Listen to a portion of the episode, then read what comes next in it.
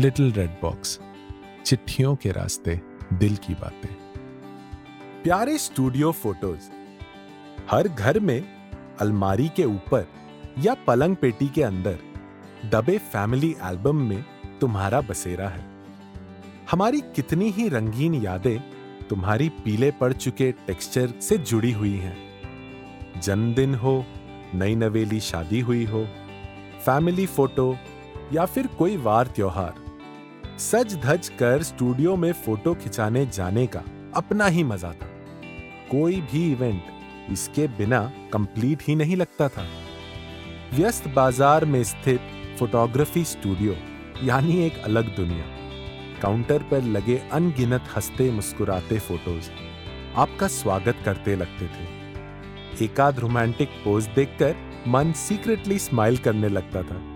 Photographer फिर अपने साथ ले जाता था रहस्य कथा के कमरे की तरह उस जादुई रूम में, जो कदम रखते ही आंखें चौंधिया देने वाली रोशनी से नहा उठती।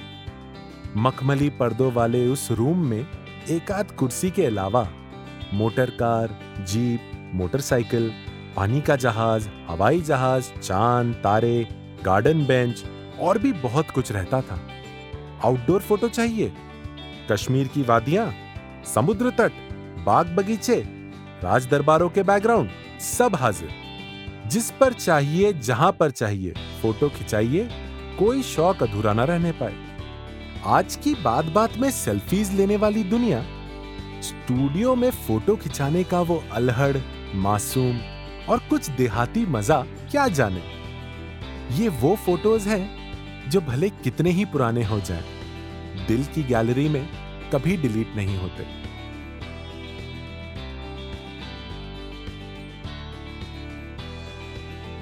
तस्वीर में आंखें हैं, ना कि आंखों में है तस्वीर। तस्वीर में आंखें हैं, ना कि आंखों में है तस्वीर। ओझल हो निगाहों से तो बस दिल पे बनी है। अगर आपको हमारा ये प्रयास पसंद आया हो तो कमेंट जरूर करें, या फिर contact at little red box dot in पर आप मेल भी कर सकते हैं। तो अगले हफ्ते मिलेंगे फिर एक नई चिट्ठी के साथ। तब तक के लिए लिटिल रेड बॉक्स के प्रस्तुतकर्ता आरिश, अतुला और मैं पाशा लेते हैं आपसे अलविदा।